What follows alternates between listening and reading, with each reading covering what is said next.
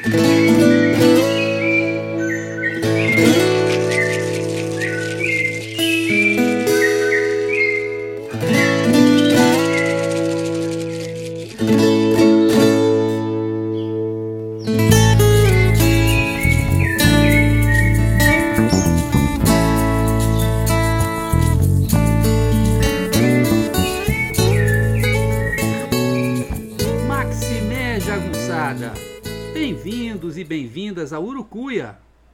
podcast feito para te ajudar a ler Grande Sertão Veredas e outras obras do nosso amado João Guimarães Rosa. Eu sou o Marcos Alvito. Maximé Jagunçada, tudo bem com vocês? Olha, hoje é o podcast 49 do Urucuia Podcast, o episódio 49. E a partir de hoje a gente vai começar uma série muito especial, né, chamada Diários do Urucuia. Uma série sobre a minha ida a Urucuia. Eu ainda estou no Urucuia.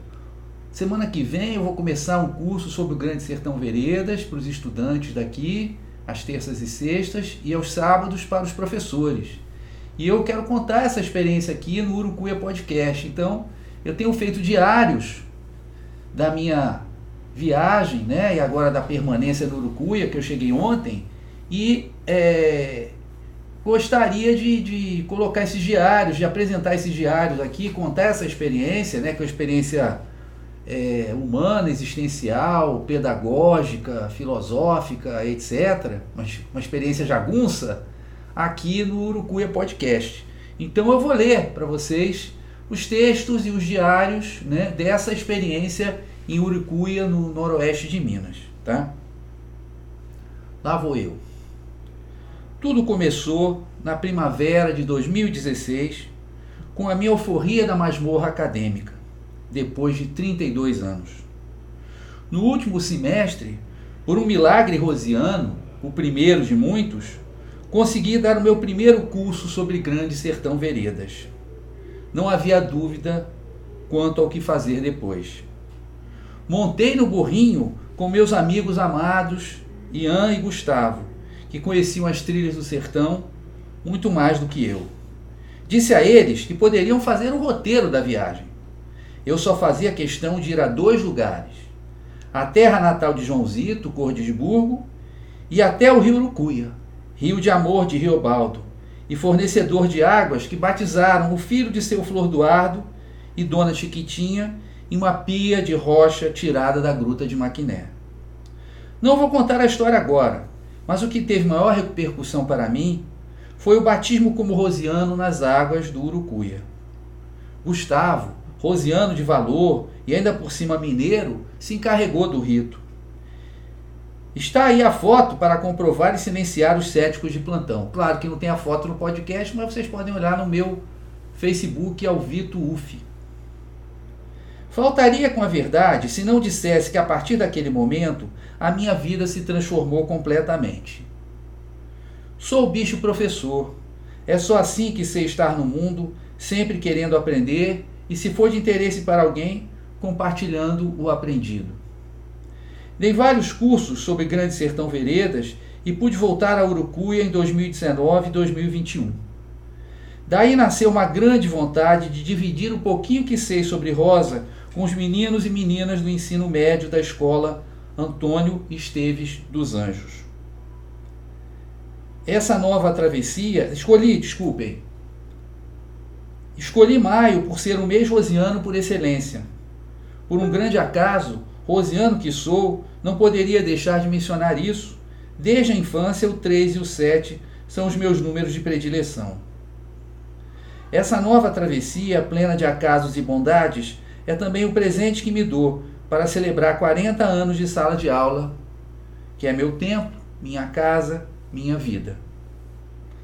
Vamos então ao primeiro diário. Diário de Urucuia 000. Quando a festa começa. A moça de Oclinhos chegou esbaforida, com a pressa de quem acha que está atrasada. Quando vai começar a festa? Segurando o riso, Deleide Acari aponta para a cozinha, onde filhos e filhas de santo preparavam a feijoada de Obaluayê. Não tá vendo, menina? A festa já começou. Essa é apenas uma das muitas coisas que eu aprendi com o poeta, que me guiou pelos caminhos da favela de Acari. Foi graças à experiência de Acari, com sua mistura de honra, violência, poder e religião, que eu consegui ler Grande Sertão Veredas na minha terceira tentativa. Eu sempre parei naquilo que eu já expliquei aqui, que se chama o pântano narrativo. Fiquei atolado no pântano narrativo duas vezes. Nem sei quem foi o escritor que disse ao repórter que o tempo que demorou para escrever aquele livro foi a vida toda dele até então. O que importa é que a vida é uma travessia composta de várias outras, e eu só vou a Urucuia porque antes fui a Acari, e por incrível que pareça, só fui a Acari porque antes fui à Grécia. E só fui à Grécia, ah, vocês já me entenderam. Se eu subi o Partenon dando gritos de alegria, eu sou educado, o Partenon estava deserto. E se eu chegava na casa de Dona Marlene, feito um filho branquelo, não foi menor a minha felicidade ao alcançar as terras altas e avistar o rio de águas claras certas, o rio das montanhas, o rio de amor de Riobaldo, o rio Urucuia. Em 2016 eu inventei de me batizar Rosiano, e humilde Rosiano tenho sido desde então. Os dois anos seguintes foram difíceis, mas consegui voltar em 2019, quando nasceu o sonho do projeto Urucuia é o meu rio e o grande sertão a minha casa. O Rosinha deu uma ajuda sobrenatural. É claro, eu estava admirando as águas do Urucuia quando pensei em voz alta. Ah, como eu queria passear de barco nesse rio. Foi quando o sujeito atrás de mim emendou de primeira. Eu tenho um barco. Era o Nilcinho, mineiro tranquilo, que me ajudou demais. Marcamos de nos encontrar naquele ponto na manhã seguinte.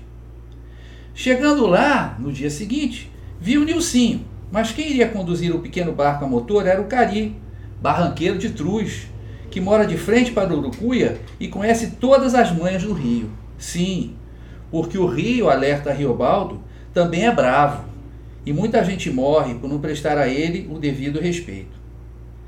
Queria fotografar pássaros e Cari me colocou na cara do gol. Papagaios verdadeiros, tucanaçu, corrupião, andorinha do rio e muito mais. Gaviões eu fotografei dois o Gavião Belo e o imponente Gavião Caboclo.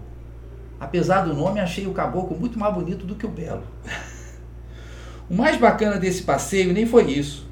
Resolvi testar a possibilidade do projeto contando a história de Reobaldo de Adorim para meu novo amigo. Cari ouviu com atenção, tranquilidade e muita compreensão. Gostou. Pronto. Estava batido um martelo dentro de mim. Ih, essa frase ficou esquisita. Batendo martelo dentro de mim? Sai para lá. O problema era como começar. Eu não conhecia ninguém, ou quase ninguém em Urucuia. Mas eu tinha o telefone do Nilcinho, que me colocou em contato com a professora Márcia Cristina, diretora da escola, e o resto vocês já sabem. O que vocês não sabem, creio eu, é que eu já estava em Urucuia mesmo estando sentado na sala do meu apartamento em Santa Teresa, no Rio de Janeiro. Depois de encher os alforjes do burrinho de exemplares do Grande Sertão Veredas, e uma montanha de fotocópias de materiais didáticos.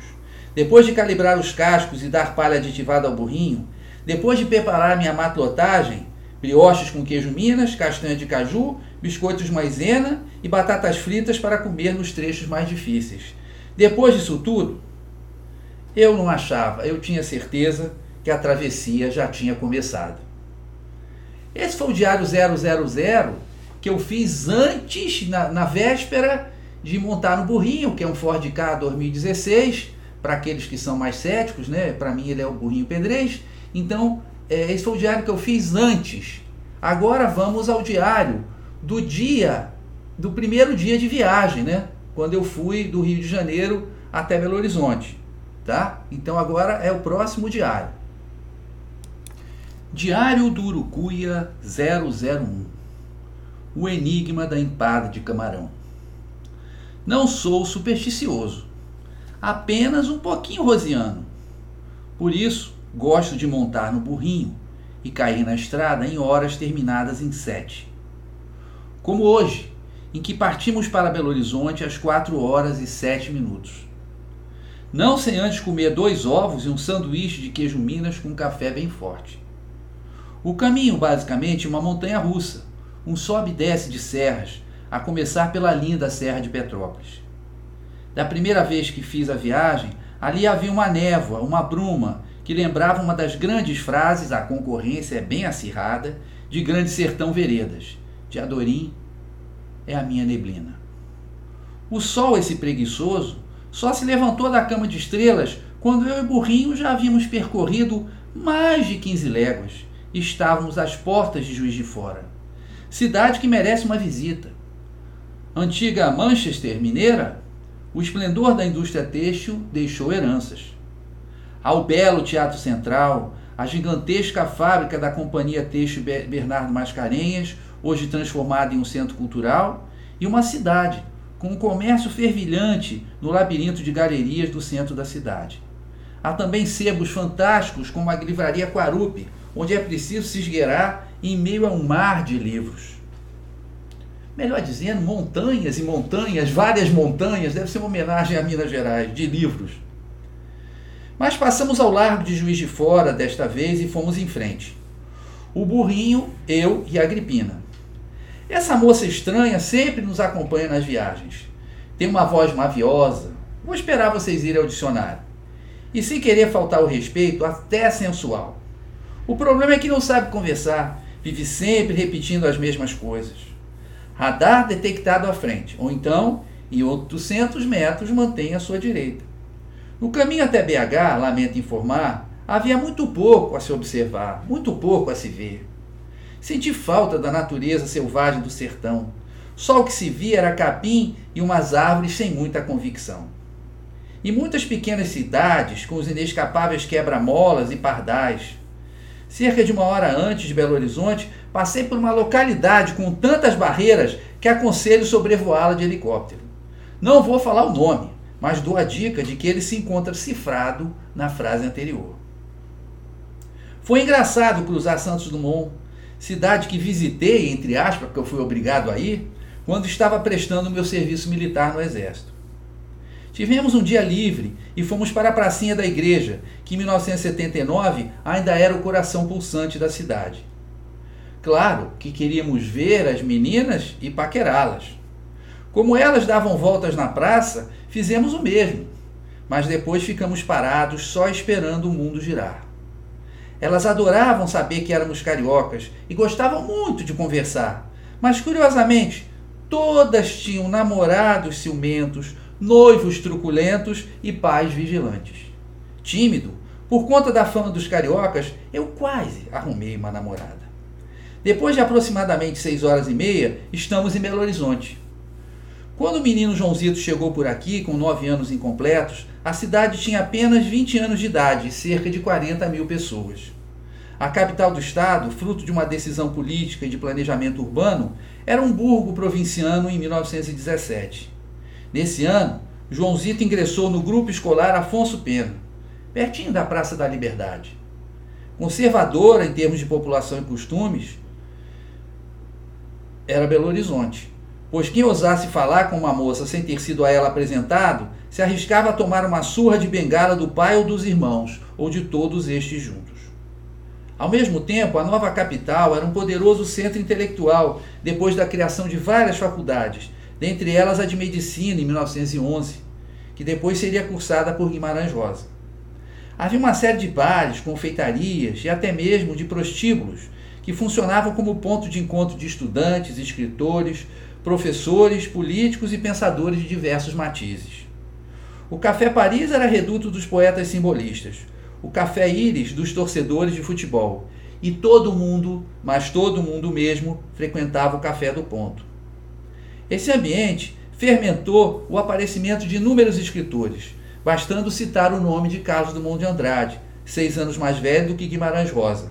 Rosa, aliás, costumava dizer que Drummond é que era mineiro de verdade quando desembarcou do trem em Belo Horizonte, João Zito, vindo do arraial que à época ainda se chamava Cordesburgo de Vista Alegre, deve ter se espantado com o esplendor da capital.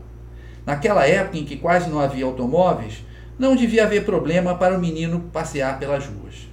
Ele morava com o avô materno Luiz Guimarães, que também era seu padrinho, numa rua com um nome místico. Espírito Santo 1204. Notar que a soma dos números dá 7, o número preferido de Guimarães Rosa por representar a perfeição. A Santíssima Trindade, Pai, Filho e Espírito Santo, mais os quatro elementos: água, terra, fogo e ar. Depois de completar sua educação primária, Rosinha, primeiramente, foi enviado para São João del Rei. Mas o filho de Dona Chiquitinha achou a comida muito gordurosa e fez praticamente uma greve de fome até ser tirado de lá. Ele só comia pão com manteiga e tomava café com leite. Retornou a Belo Horizonte e, aos 11 anos, foi matriculado na instituição de ensino mais importante da cidade. Fundado por padres alemães, o Colégio Arnaldo, à época só para meninos. A matéria preferida de Joãozito era a geografia, vindo depois a história natural, hoje chamada de biologia. Sabemos que aos domingos ia estudar na biblioteca municipal, levando seu farnelzinho de empadas de camarão e limonada. Mas o enigma permanece. Onde ele comprava tais empadas? Não posso dar certeza, mas é possível que as comprasse no bar Trionon, que não ficava longe de sua casa. Era um dos bares mais famosos da capital, e suas empadas de frango e de camarão foram louvadas em prosa e verso por vários escritores ilustres, como Pedro Nava, que as descreveu assim: As mais suntuosas empadinhas que já comi no mundo eram pul pulverulentas, pulverulentas, apesar de gordurosas, tostadas na tampa, moles do seu recheio farto. Desfaziam-se na boca, difundiam-se no sangue. Rosinha não era Dom Juan, mas gostava de namorar. E algo me diz que também devia passar algumas tardes na Praça Liberdade, da Liberdade, com um olho no livro e o outro nas moças. Logo ele estaria namorando firme uma vizinha com quem se casou pouco antes de se formar em medicina com 21 anos. Belo Horizonte foi absolutamente vital na formação de Guimarães Rosa. Afinal, ele viveu e estudou aqui dos 9 aos 21 anos de idade. Ele nunca foi de frequentar bares, não levava a vida boêmia por falta de temperamento e de recursos. Mas o rico ambiente literário e político, sem dúvida, influenciou o jovem vindo de pequenina terra sertaneja, ajudando-o a se transformar anos mais tarde no escritor Guimarães Rosa. Em viagens anteriores, eu já havia peregrinado aos pontos mais importantes da BH de Rosa, como o Colégio Arnaldo, a Biblioteca Municipal e a Praça da Liberdade. Desta vez, resolvi fazer um programa ao gosto dele, mas em lugares que ainda não existiam quando ele vivia por aqui. Primeiro fui almoçar uma comidinha mineira no Mercado Central, esse microcosmo de Minas que deve ter a maior concentração de lojas de queijo do mundo. A refeição foi leve: arroz, tutua mineira, torresmo, linguiça calabresa e um pouquinho de salada para disfarçar. Para digerir, fui caminhando, o que em Belo Horizonte significa subir ou descer ladeiras, até o edifício Maleta, uma espécie de babel vertical onde se encontra de tudo. Que tal uma barbearia que se anuncia dessa forma? Barba, cabelo e prosa. Mineiro adora. O que me interessava estava na sobreloja, um andar quase inteiro só de sebos. Em uma livraria normal, das duas uma. Ou você sabe o que está buscando, ou você sabe o que vai encontrar. Os best-sellers, os lançamentos, etc. No sebo, ao contrário, é o livro que te encontra. Estamos no maravilhoso reino do acaso. Desta vez, por exemplo, esbarrei com a História de Belo Horizonte, de 1897 a 1930, de Paulo Kruger C. Mourão, um volume de quase meio quilo de informações sólidas. No Carnaval de 1917, talvez assistido por Joãozinho, por Joãozito, o clube, o clube Mataquins saiu com comissões a cavalo, banda de clarins, carros alegóricos de crítica e de fantasia. Dentre eles, um que representava um couraçado, era um tipo de navio de guerra, com uma tripulação de senhoritas da capital. A imaginação prodigiosa de Guimarães Rosa, que se vangloriava de nunca repetir uma mesma fórmula para suas histórias, sem dúvida, deve ter se beneficiado do enorme contraste operado em sua mente infantil com a vinda para Belo Horizonte. Passara os primeiros anos no só quase lugar que era Vista Alegre, onde a grande atração era a chegada das boiadas a serem embarcadas nos trens da Central do Brasil. Ali o menino adquirira uma noção mágica do universo, como ele disse na sua, no seu discurso é, da Academia Brasileira de Letras, né, quando ele assume a cadeira da Academia Brasileira de Letras. De repente é enviado para aquela cidade que não parava de crescer e mudar, para aquele redemoinho de novas ideias. Joãozito é filho legítimo da paz de Cordesburgo. Mas se tivesse ficado lá, sem nunca travar contato com o mundo de ideias de Belo Horizonte, talvez nunca viesse a ser João Guimarães Rosa. Então, esse é o fim do episódio de hoje. Eu li os nossos primeiros diários, né? O diário 0 e o diário 1. Um. O diário 1 um vai até a chegada a Belo Horizonte. E aí, depois, né, a gente tem o diário é, da, que, que segue a viagem, né? de Belo Horizonte para Três Marias, mas isso já é coisa do do episódio 50, quem diria o episódio 50 do Urucuia Podcast. Bom, espero que vocês tenham gostado, isso é diferente, né? Como eu disse no início, é, as fotos vocês podem buscar no meu Facebook, Alvito UF, então algumas fotos lá é, e algumas outras informações. E aqui termina então o episódio do Urucuia Podcast número 49. Valeu, jagunçada! Maximé, um beijo. Então, até o episódio 50. Tchau, beijo. Ah, vocês vão ficar, lógico, com a linda música Acordais, né? Do meu amigo Delfim, também chamado de Alex Rocha. E da cantora de voz cristalina Joyce Carvalhais. Uma linda música. Muito obrigado, gente. Valeu, beijo, tchau.